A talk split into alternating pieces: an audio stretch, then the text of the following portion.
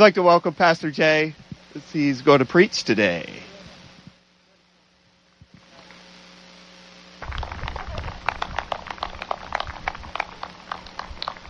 That's good. Thank you, gentlemen.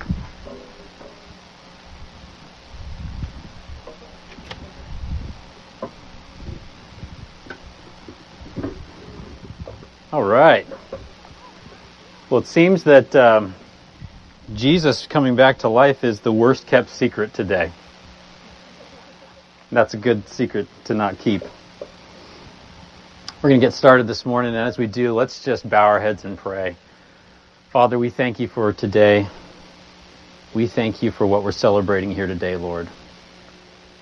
I ask right now, Lord, that the words that you give me, Lord, would reveal your heart, would reveal the story about your son, and Lord, that you would draw our hearts to you today as we recount again what you did 2,000 years ago, what we're celebrating here today. I invite you, Holy Spirit, to speak words to our hearts that I'm not even going to utter today. That you would fit puzzle pieces together that have long been drifting apart. That you would fill in the gaps. And that you would reveal Jesus to us today. We thank you. In your name, amen. Well, before I get started today, I want to do just a couple pieces of housekeeping. Thanks for everybody who's here today. If you wore your mask, thank you. Uh, when you're sitting down, you don't have to be wearing your masks. You can take them off when we're singing. You can take them off.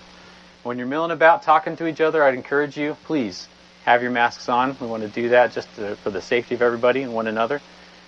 For over a year now, we've had a, a no touch policy here at our Father's house, which has been strictly followed by everybody. It's not been strictly followed by everybody. I want to just tell you today, we've been talking as a leadership team, and we really just want to say, at this point, please social distance, but we understand that you guys are wanting to bump elbows. Sometimes you're wanting to hug each other and all of that. Just ask each other. Just ask each other. Is it okay if I give you a hug? And feel free to say, no, that's okay. I'm not doing that right now. So you're empowered to say, nope, but you're also empowered to ask. Okay? But otherwise, still just baseline, moving around, keep that social distance with each other. It's just good respect for one another in the season that we're in. But we love each other. A lot of us are wanting that contact. A lot of us are needing that contact. Keep your masks on, and we're good to go, okay? All right. Amen. I'm looking forward to some hugs coming out of here. Also, want to give you guys a heads up that uh, this next Saturday from 5 to 7 here, we're planning it for the back lawn. We're going to be having a concert with uh, the Christian Fellowship of Southern Maryland, which we are a part of. It's a group of churches here in Southern Maryland. We've been doing prayer at the fair with them. We did the, the Christmas concert uh, online virtually this year. Uh, we've done uh, we did the prayer walk with this group uh, earlier last year. So we're going to be doing a, a spring concert, which is held annually, and we're hosting it here at our Father's house. We're planning to do it right here on the back lawn, 5 to 7 on Saturday, the 10th of April. If we get rained out, we're going to move it indoors. Uh, but it's going to be a really great time for us to come together as, as the church in Southern Maryland and just praise the Lord and lift Him up. And so we've got, I think, uh, six or seven churches that are, are planning on sharing song uh, during that time. So I encourage you to come out. It's going to be a really great time. We're building relationship through these types of events. This is an annual thing, and we here at our Father's house have the blessing of being able to host it this year. And I'm really hoping we can do it outdoors because this is a great event. I mean, just look around how many people are here right now. We can't fit this many people in the building right now, so this is great. We're glad to have you here. All right, so I shared with many of you that, that this year the Lord's emphasis has been He wants us to be committed to Him. He wants us to be committed to His Word, and He really wants us to be committed to one another. And we've been digging into that this year. We've been working on foundational things within, uh, within our faith, and it's been wonderful just getting into doctrine, getting into uh, some just basic truths of the Bible, of our faith, and really refocusing our commitment to Him and to Him alone. Now, we've been doing that this year, but I'd say if you've been with us over the course of this last year, 2020, 2021, the Lord keeps calling us back to focusing on Him. And so these, these past couple weeks, I've been sharing with you about being holy and being His. We've talked about how we can live a holy life set apart because of what Jesus has done for us.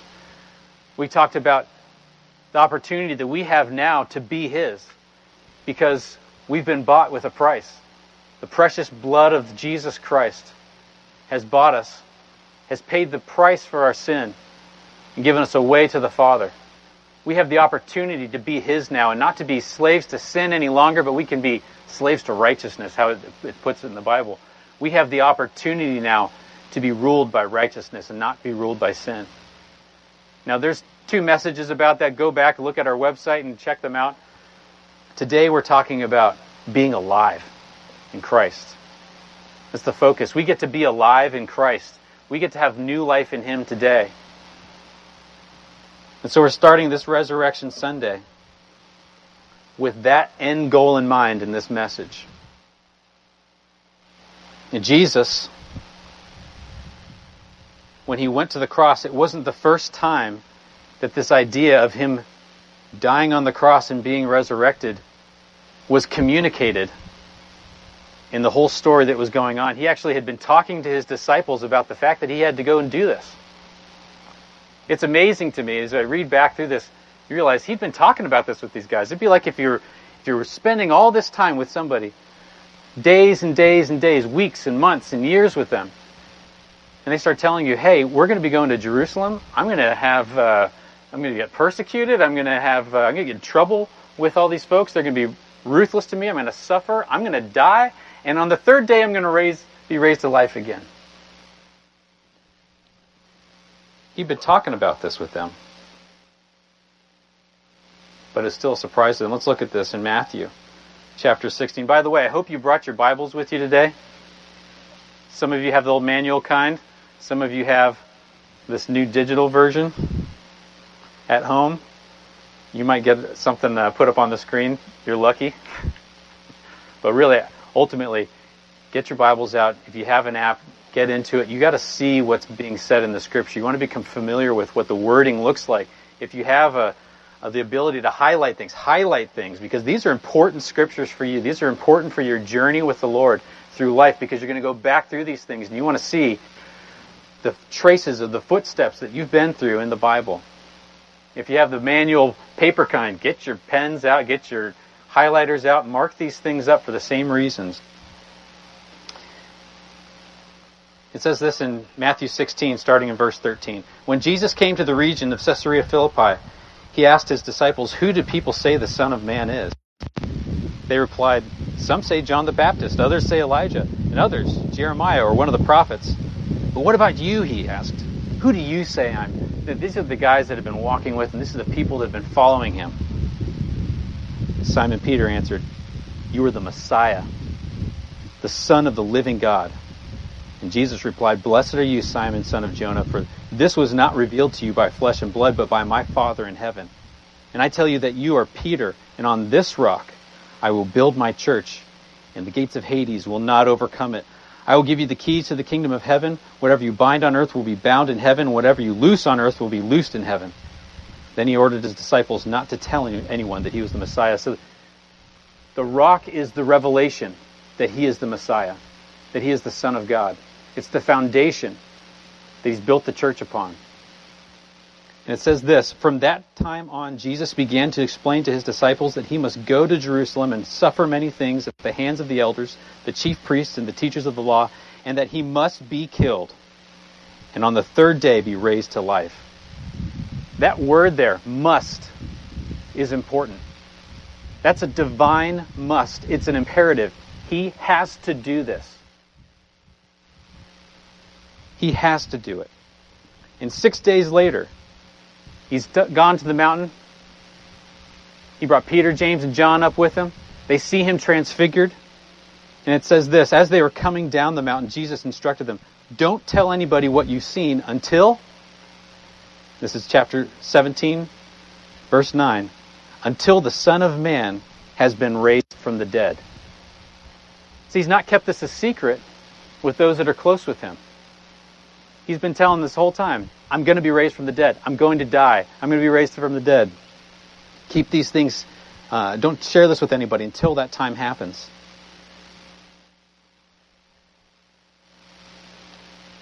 And later on, in verse 22, the same chapter, says this When they came together in Galilee, he said to them, The Son of Man is going to be delivered into the hands of men.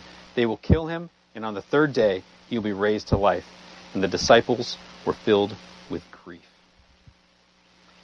So there's something about this that they're understanding. They're digesting this message. They know that he's going to die. They know that he's going to come to life again. And they're filled with grief. Now their focus is on the side of the cross that they're sitting on because they can't imagine the glory that's coming on the other side of that. They don't have any context for the glory that's coming on the other side of that. They're filled with grief thinking about him dying. Lord, how's that going to happen? Are going to take you away from us? What's that going to mean? I think about the, the fear and the anguish and the anxiety that they might be feeling in that, for, for them to be grieved by that piece of news. Because if they're focused on the resurrection, they'd be excited, right? They'd be excited that he's going to die and then he's going to raise to life again. This is awesome. But all they could see is that he's going to die. Folks, when we're in this season, when we're in this Passion Week, this Holy Week, we focus on what he does coming to the cross. But here on Easter Sunday, on Resurrection Sunday, we have the opportunity to see the cross from the other side. Says he's risen. He's overcome death. He's defeated it. Because that third day is coming. Like Brandon was talking about this morning, that was a long weekend for some folks. It's a long weekend waiting. I'm sure they were wrestling with their understanding of what was going on. Because that third day was coming. Now let's look a little bit ahead of that. In John chapter 11, this is when Jesus goes to Bethany because Lazarus has fallen asleep, remember? He's died. He's four days in the ground. And when Jesus gets there, he comes to Martha, and Martha says, Lord, this is John 17, starting in verse 21. If you had been here, my brother would not have died, but I know that even now God will give you whatever you ask. She knows that Jesus can change this situation. As impossible as it looks, she knows that he can change this situation. And Jesus said to her, Your brother will rise again. And Martha answered, I know he will rise again in the resurrection at the last day. Still true. It's still true. But Jesus says this to her. He says, I am the resurrection and the life. That's quite a claim by a man, by the way. Just stop right there. That's quite a, a claim to say, hey, Mary, um, I am the resurrection and the life.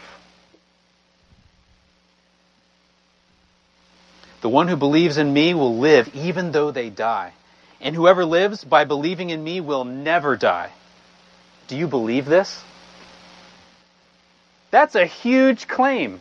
Imagine somebody standing in front of you and saying that, and your brother has just died.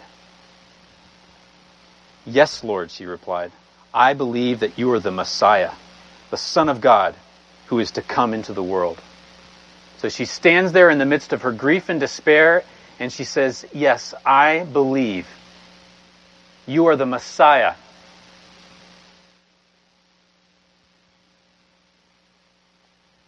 Now we know that Jesus does raise Lazarus. He comes out of the grave. He has new life right there. Now he's still going to get resurrected at the end with the rest of us who've given our hearts to Jesus, who believe on him. But Jesus is demonstrating here that he has power over death. He has life in himself, and he can give it. But can he raise himself to life? I mean, it's one thing to raise somebody else to life. But to raise your own self to life, now that's something totally different.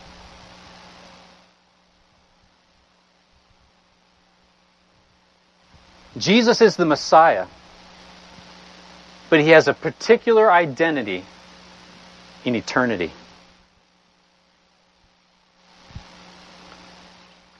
When John the Baptist is baptizing people at the River Jordan, he sees Jesus coming.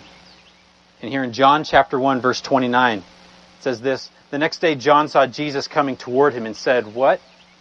Look, behold, the Lamb of God who comes to take away the sins of the world. John is identifying him from an eternal perspective. This is who this is. This is the Lamb of God who's come to take away the sins of the world. Now, lambs being used as sacrifice for sin is something that God wrote into history across millennia. He created an entire context in the Jewish culture by His chosen people to set the stage for the real Lamb of God to come and take away the sins of the world. And this culture is very familiar with lambs being sacrificed, the importance of the blood of the lamb. But for John to say, that's the Lamb of God, that person that you see right there, that man, he is the Lamb of God and he's come to take away the sins of the world. This was John's purpose. He was called and appointed to make the paths straight for the Lord, to call people to repentance so they could hear what he was saying. And so when he identifies Jesus, this is, this is an important time in his ministry because he's been watching, he's been waiting. He was created for this, he was destined for this. He was destined and called to be the one who could say that. You see, John his father is a priest. So John, being the firstborn and only son of his father, he inherits that priestly line. But then see, John also is a Nazarite. He's taken a special vow. He's extra clean. So he's like this super priest. And he says, that's the Lamb of God who comes to take away the sins of the world. Don't you find it interesting that Jesus was born in Bethlehem? A lot of times we gloss over this aspect at Christmas. Yes, he was born in Bethlehem. Yes, there's the star. Bethlehem is where the lambs that are sacrificed at the temple are raised. That's that's the purpose. That's the economy of Bethlehem. Raising lambs to go up the road to Jerusalem to be sacrificed for sin. So Jesus, of course, the Lamb of God, had to be born in Bethlehem. And who are the first people to receive the news that he was born? Shepherds. Those that care for sheep. So they come to behold the Lamb. They are told, This is Him. This is who you've been waiting for. This is the Messiah. And then Jesus comes as the Lamb to John, the super priest, who washes him in the Jordan River. See, lambs had to be washed. And then they had to go through a time of inspection. And so for three years, Jesus gets inspected by the Pharisees, by the teachers of the law, all these people that are there poking him and prodding him and trying to find fault in him. And what do they find? Nothing. They have nothing that they can get over him because he is pure and he is spotless. In Revelation 13, verse 8, it says this that Jesus says this all inhabitants, all inhabitants of the earth will worship the beast, all whose names have not been written in the Lamb's book of life, the Lamb who was slain from the creation of the world. See, from the foundations of time, God knew that he would need to send himself, his son, to pay the ultimate price for sin because there's no other way. Those lambs that were slain over and over and over, daily, daily, daily, daily, daily, ad nauseum for centuries, for millennia, couldn't actually pay the price for our sins. It couldn't really atone you for your whole life. It would cover your sins, but it never ultimately bought you freedom. God knew this. The type and the shadow of the, the actual lamb sets up the stage, like I said, for Jesus, the pure and spotless lamb to come. See, God designed with the end in mind. So at the very beginning, before it all happened, Jesus said, I'll go. I'll be the pure and spotless lamb. I'll make a way. So the lamb was slain in eternity from before time began. The decision was already made. And it plays out in time. So when Jesus comes to scene and he lives the pure and spotless life and he is the lamb, he offers a sacrifice like no one ever could possibly offer. In Hebrews 9, verses 11 and 12, we see this. But when Christ came as high priest of the good things that are now already here, he went through the greater and more perfect tabernacle that is not made with human hands. Because remember, they had a tabernacle. It was a type and a shadow of what's going on in heaven. That is to say, not a part of this creation. He did not enter by means of the blood of goats and calves, but he entered the most holy place once for all by his own blood, thus obtaining eternal redemption. See, this priest didn't offer a different lamb's blood. He offered his own blood. He offered the perfect sacrifice. To read in the next chapter here in Hebrews 10, verses 1 through 14.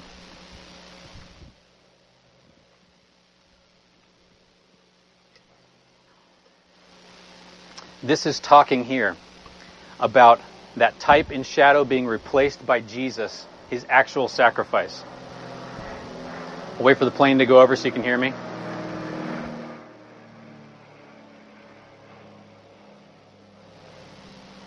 All right. The law is only a shadow of the good things that are coming, not the realities themselves. For this reason, it can never, by the same sacrifices repeated endlessly, year after year, make perfect those who draw near to worship. Otherwise, would they not have stopped being offered? For the worshippers would have been cleansed once for all and would no longer have felt guilty for their sins. But those sacrifices are an annual reminder of sins. It is impossible for the blood of bulls and goats to take away sins. Therefore, when Christ came into the world, he said, Sacrifice and offering you did not desire, but a body you prepared for me. With burnt offerings and sin offerings you were not pleased. Then he said, Here I am. It is written about me in the scroll. I have come to do your will, my God. For he said, Sacrifices and offerings, burnt offerings and sin offerings you did not desire, nor were you pleased with them, though they were offered in accordance with the law. Then he said, Here I am. I have come to do your will. He sets aside the first to establish the second. And by that will, we have been made holy through the sacrifice of the body of Jesus Christ once for all. Day after day, every priest stands and performs his religious duties. Again and again, he offers the same sacrifices, which can never take away sins. But when this priest had offered for all time one sacrifice for sins, he sat down at the right hand of God, and since that time he waits for his enemies to be made his footstool. For by one sacrifice he has made perfect forever those who are being made holy. Jesus replaced what was there before. It's no longer valid in any way because the real has come. The shadow was there, the type was there, but he came as the perfect high priest, the perfect spotless lamb, and replaced it all. Now let's let's look at this moment of the cross. Some of you saw on Facebook, we talked about this a little bit on Friday. This moment on the cross and the timing of it is, is just amazing because God, God does something really special. Remember, He's been saying He's, He's set up these sacrifices as the type and the shadow. And we see in the, the Jewish culture, at 9 o'clock in the morning, we have the, morning the, the morning sacrifice. And at 3 o'clock in the afternoon, we have the evening sacrifice. Those two sacrifices take place in that day. What happened to Jesus at 9 o'clock in the morning? Scripture tells us that's when he gets nailed to the cross. He gets crucified at 9 o'clock in the morning when there's a sacrifice taking place in the temple, not even a mile away. You see, the Lamb of God, who is slain before the foundations of the world, this is something that's echoing through eternity. And then we have, in time and space, we have this shadow, this type of the Lamb of God, or the Lamb's being slain. And then we have everything come together, superimposed in this one moment, where Jesus is here as the pure and spotless Lamb, being hung on the cross, being sacrificed at the same time as that sacrifice is happening that morning. And then we know that it's about 3 o'clock in the afternoon, the time of the evening sacrifice, when he gives up his spirit. His experience on the cross spans that entire time. You can't make this stuff up, folks. Go read it in your Bible, it's right there.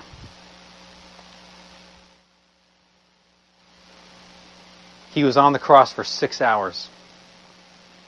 Now, the thieves that were next to him made it longer.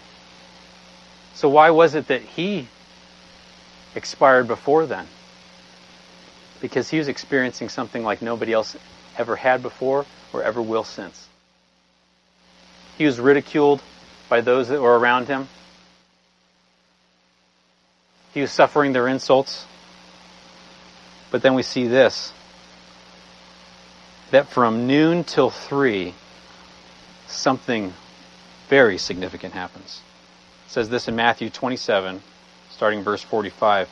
From noon until 3 in the afternoon, darkness came over all the land. Think about that. We, think about what we were singing this morning. Think about what we know to be true. That Jesus bore the weight of our sin. Not just my sin, not just your sin, not everybody that's here, but everybody across time, he, he bore the weight of all that sin, all that shame, all that hurt. He took to the cross for us. He actually bore that in his own body on the cross. And the weight of that sin was so intense, I submit to you, that it began to manifest itself in a physical way, where darkness covers the land for three hours. He's under the weight of that thing, suffering it. This is the pure and spotless Lamb who had never done anything wrong. He was guiltless of any sin, bearing the weight of it all. And darkness covers the whole land. And about three in the afternoon, it tells us that he cried out in a loud voice and basically says, This, my God, my God, why have you forsaken me?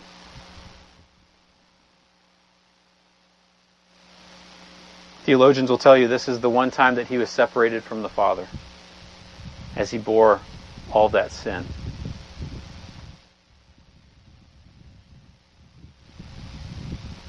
when some of those standing there heard that, they said, Ah, he's calling Elijah. They kept ridiculing him. And then at the end, we know this. He cries out in a, a loud voice. And he says, It is finished. And then he tells his father, Into your hands I commit my spirit. And he breathes his last. And look at this. In Matthew, we see this, verse 51. At that moment, the curtain of the temple was torn in two from the top to the bottom. The earth shook, the rocks split, and the tombs broke open. About all that pressure, everything that he was carrying. And he gives up his spirit, and boom, the earth breaks. The veil that was there to, to separate, separate us from the most holy place is torn from the top to the bottom. Go back and look at how thick that veil is, how tall that thing is. I can't even rip a phone book. What's a phone book? Sorry, Gen Z. but it's torn from the top to the bottom. The earth shook, the rocks split, the tombs broke open. The bodies of many holy people who had died were raised to life, and they came out of the tombs after Jesus' resurrection. and went into the holy city and appeared to many people. This is big stuff. And when the centurion who was standing there saw all this, said, Surely he was the Son of God.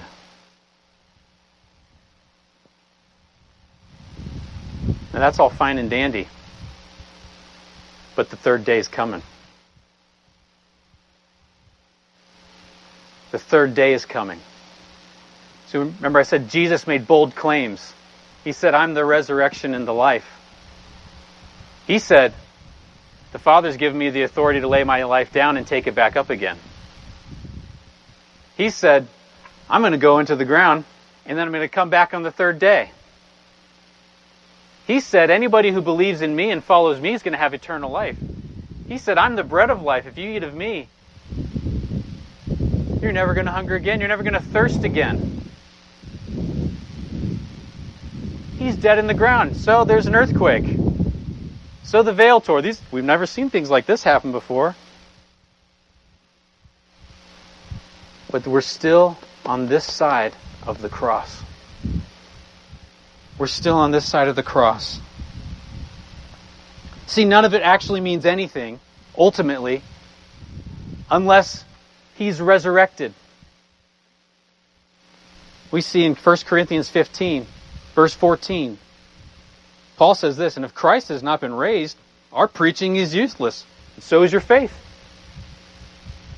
Because Paul res- he recognizes that everything hinges on whether Jesus is going to make it out of the ground three days later.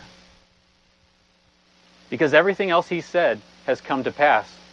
Everything else that he has claimed, every prophecy he has fulfilled, has come to pass except, except this. Does he actually have victory over death? Does he actually have victory over the grave?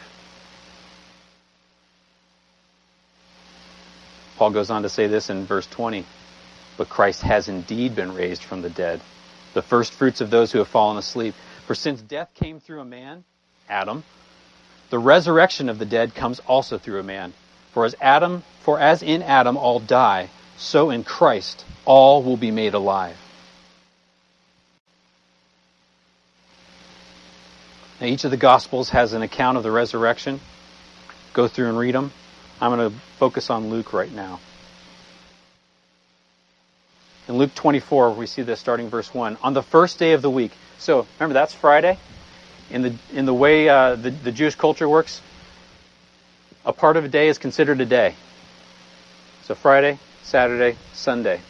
This Friday afternoon, he passes away. All day on Saturday, he's in the tomb. And Sunday morning, Sunday morning, that third day, he's raised to life. There's not a whole lot in the scriptures about what took place on Saturday. It's the day of rest. It's the Sabbath. They didn't go and prepare his body that day. They were going Sunday morning to prepare his body.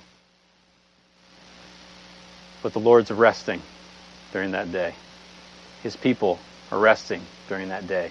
And then Sunday, he comes forth in new life.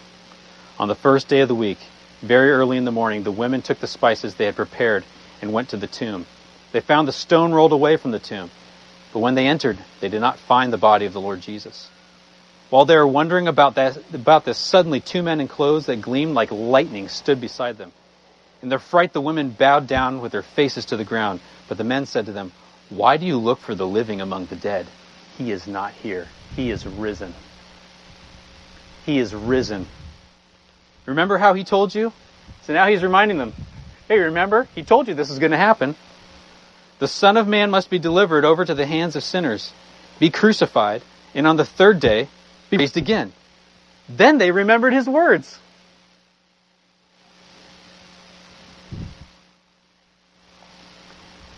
Now, at first blush, we might look at this and say, you know, he repeated this so many times. How come they couldn't remember that in the moment?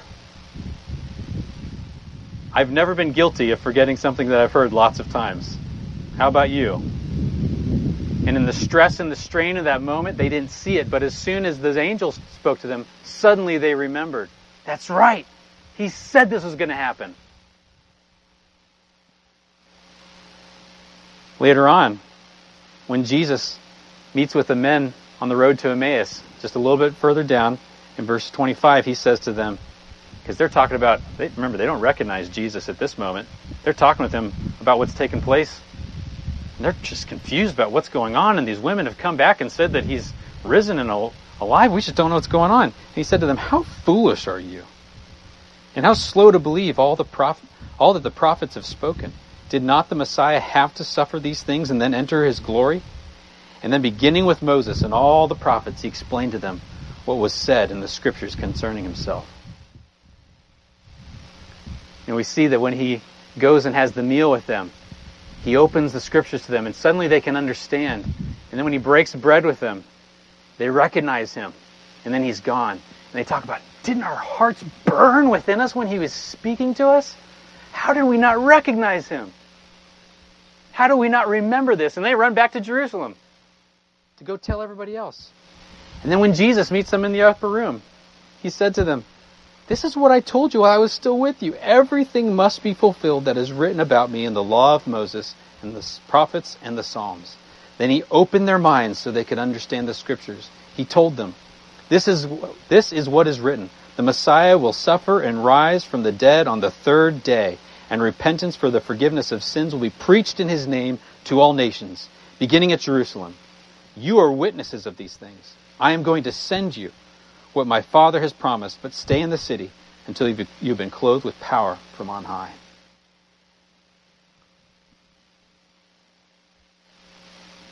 He was risen. It was the last thing that he had to show them. I have victory over death. I've got it all. In Revelation, he says, I hold the keys. I hold the keys to death and to Hades. He has victory over it all. He has power over it all. Everything that he said that he would do is true. Even the last thing, that he had to be raised to life again on the third day, it's true. He wasn't a ghost. As Pastor Dan and Lucy, is it, told us today, they could put their hands in the holes, the fingers in his hole. They could put it in the hole in his side because he's real. He could eat. He could be with them. He could walk with them. He could talk with them, and he did. He has victory over death.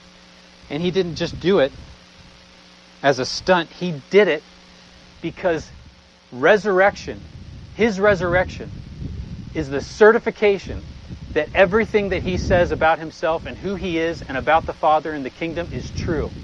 Everything he said about you, that if you believe in him, you'll have eternal life and you'll have new life in him is true because of the resurrection. Without the resurrection, we're wasting our time. But because of the resurrection, you have access to life in the Father. Jesus says this The thief comes only to steal and kill and destroy, but I have come that they may have life and have it to the full. That's abundant life. It's super abundant life. You can have life in Christ. It doesn't matter whatever circumstance you're in. It doesn't matter what pain you're in. It doesn't matter what you've experienced or what you are experiencing in the present. You have life that is eternal. You have a wellspring of life that can be coming up inside you that is a, from a completely different dimension. You've got one foot in this reality and you have another foot in the real reality, which is the kingdom of heaven.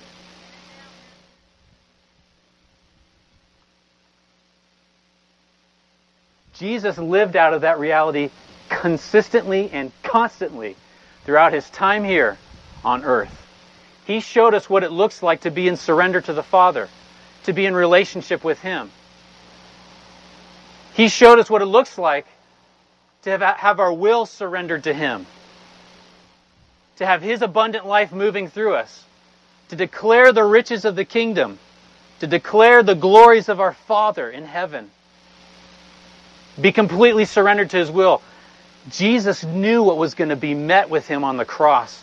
And in Gethsemane, three times he asks, Father, if there's another way, tell me, tell me. Because he knew that weight was going to come on him.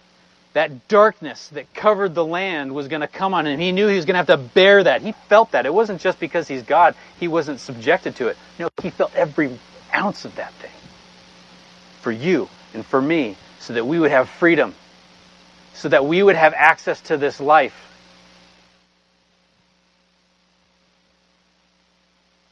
John 3:16 God so loved the world that he gave his only begotten son that whoever believes in him whoever it doesn't matter what you've done because he already bought that whole thing with his blood on the cross. The blood of Jesus pays the price for everything there's not a single thing that he didn't pay the price for there's nothing you can do nothing you've ever done that he didn't pay the price for. That whoever believes in him should not perish but have eternal life.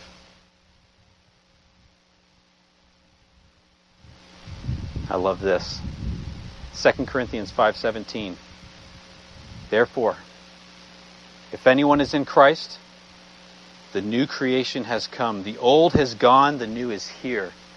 You are a new creation in Christ. You are born again. You are born again of the Spirit and not of the flesh. You have access to a completely different life. You have access to the same power that raised him from the dead, giving you life.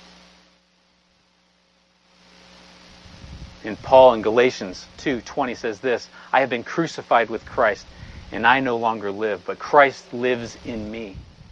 The life I live in the flesh, I live by faith in the Son of God who loved me and gave himself for me.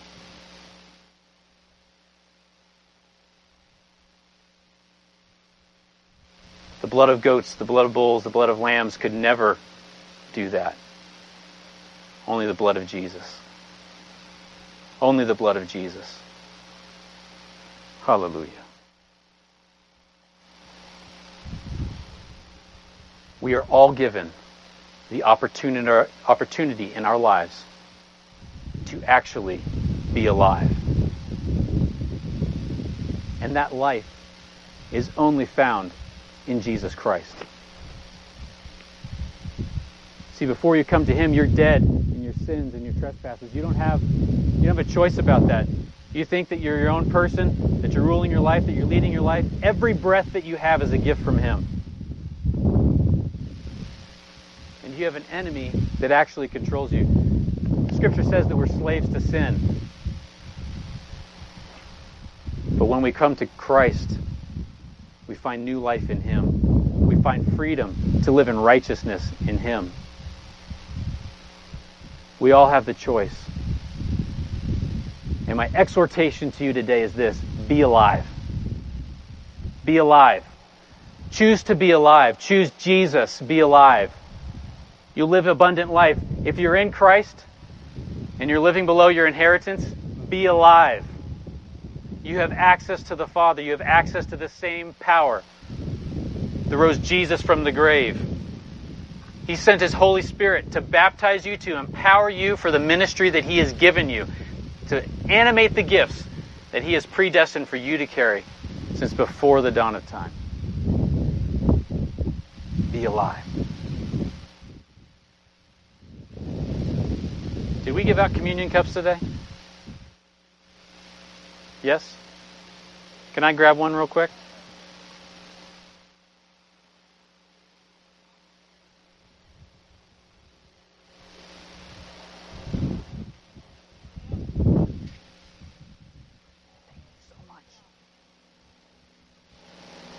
I'll stall a little bit so we can. I got one. Thank you, sir. We can get those passed out at home. Now's your cue. Go get your communion together.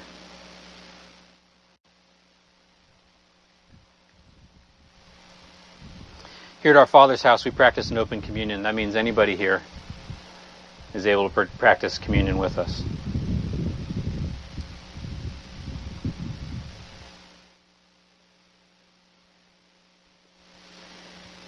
If you don't know Jesus Christ as your Lord and Savior, but you would like to start that journey with Him, you'd like to surrender your life to Him, become His disciple, and accept the payment that He made for your sin, because the payment's been made. but you still have to choose to follow him. You still have to choose to say, Jesus, I acknowledge and recognize and believe that you died for me for the for my sins and that you were raised to life again on the third day. I choose to step out of darkness into light and follow you. That you be my Lord and my King, and that you would rule and reign in my heart. Until you do that, you're still in darkness. If you've not yet received Jesus Christ as your Lord and Savior, I'd like to pray with you afterwards. I'm going to be over here by this tree. And I'd like to pray with you. If you're a Christian already, if you're a follower of Christ, but you've been wayward, you've had some challenges, you've fallen away, I've been there. You can rededicate your life to the Lord. You can recommit yourself to the Lord. And I would encourage you to do so today. His arms are still wide open to you. He still wants to empower you. I'd like to pray with you if you're in that place and you say, Yes, today I want to recommit my life to the Lord. I want to pray with you. Again, over here at that tree. But right now, we're going to take communion. See, this communion is done to remind us of his body that was torn open for us. He goes on in, in chapter 10 of, of Hebrews to recognize that we now have the opportunity to come into the most holy place because the veil is torn in his flesh to give us access to the Father. See, he tore the, the physical veil from top to bottom. It was torn. But his, his side was open to receive us back in. This wafer, bread, Oreo cookie, whatever it is you have, represents his body was broken for us. This juice this is the wine represents the blood of the new covenant. His precious blood was poured out for you. That he carried with him into the most holy place, making them the perfect sacrifice that no one else could do. He finished the race. He won. He has the victory. And it's the blood of Jesus that washes you clean. It's the blood of Jesus, the only thing that is enough for every sin you've ever committed and ever will commit. Thank you, Jesus.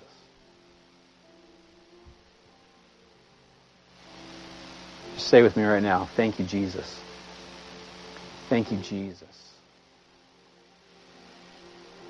Father, today, we thank you that you sent your Son to die for our sins. God, I know that He took my place on that cross and everyone else. The weight of all that sin, the weight of all that shame, all that hurt, all that pain was upon Him. And I thank you, Lord, that the blood is enough. The blood is enough for everything. I thank you, Jesus, for suffering and dying in my place. And I thank you that you rose to life again to show that it was enough. And that we can have life in you. Hallelujah. Lord, help us to live our lives in you to the glory of our Father, that we would spread your gospel, the good news of the kingdom, to the world. Lord, that you give us the strength and the power and the focus, Lord, and the commitment to go wherever it is that you send us, to speak the words that you give us, words of life, words of truth, so that others could enter in to the same promise. Thank you for a new and living way. In Jesus' name, amen. Take and eat and drink.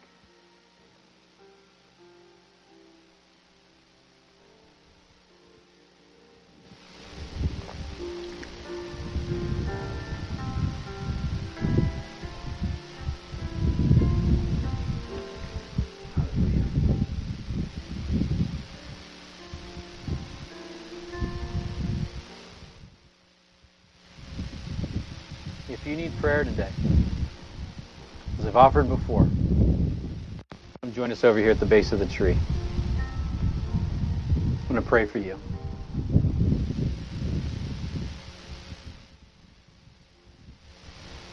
Who needs healing in their body this morning? Does anybody need healing in their body? Just raise your hand. Your mother. Yeah. Those of you who are around, those that have raised their hands, I just ask for you to extend your hands toward one another. Father, in the name of Jesus, we pray for your healing to come. We thank you, Jesus, that you, as we've declared today, have power over death. You have power over sickness. You have power over every illness, every infirmity, every dysfunction that is in our bodies that is outside of your design for us. Father, you have power over that.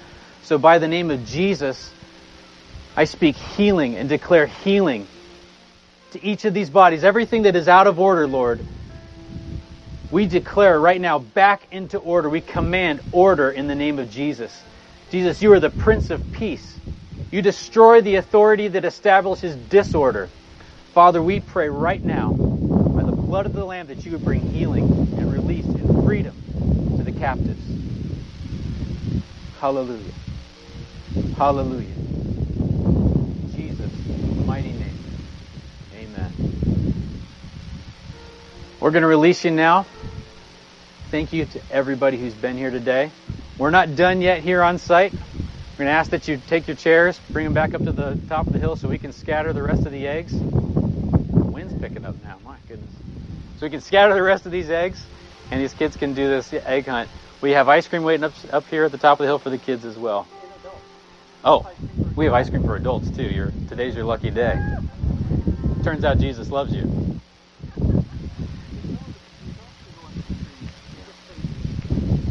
If you need prayer, I ask you to come over here to the base of the tree and love to pray with you. God bless you. Thanks to everybody online. See you soon. Happy Easter!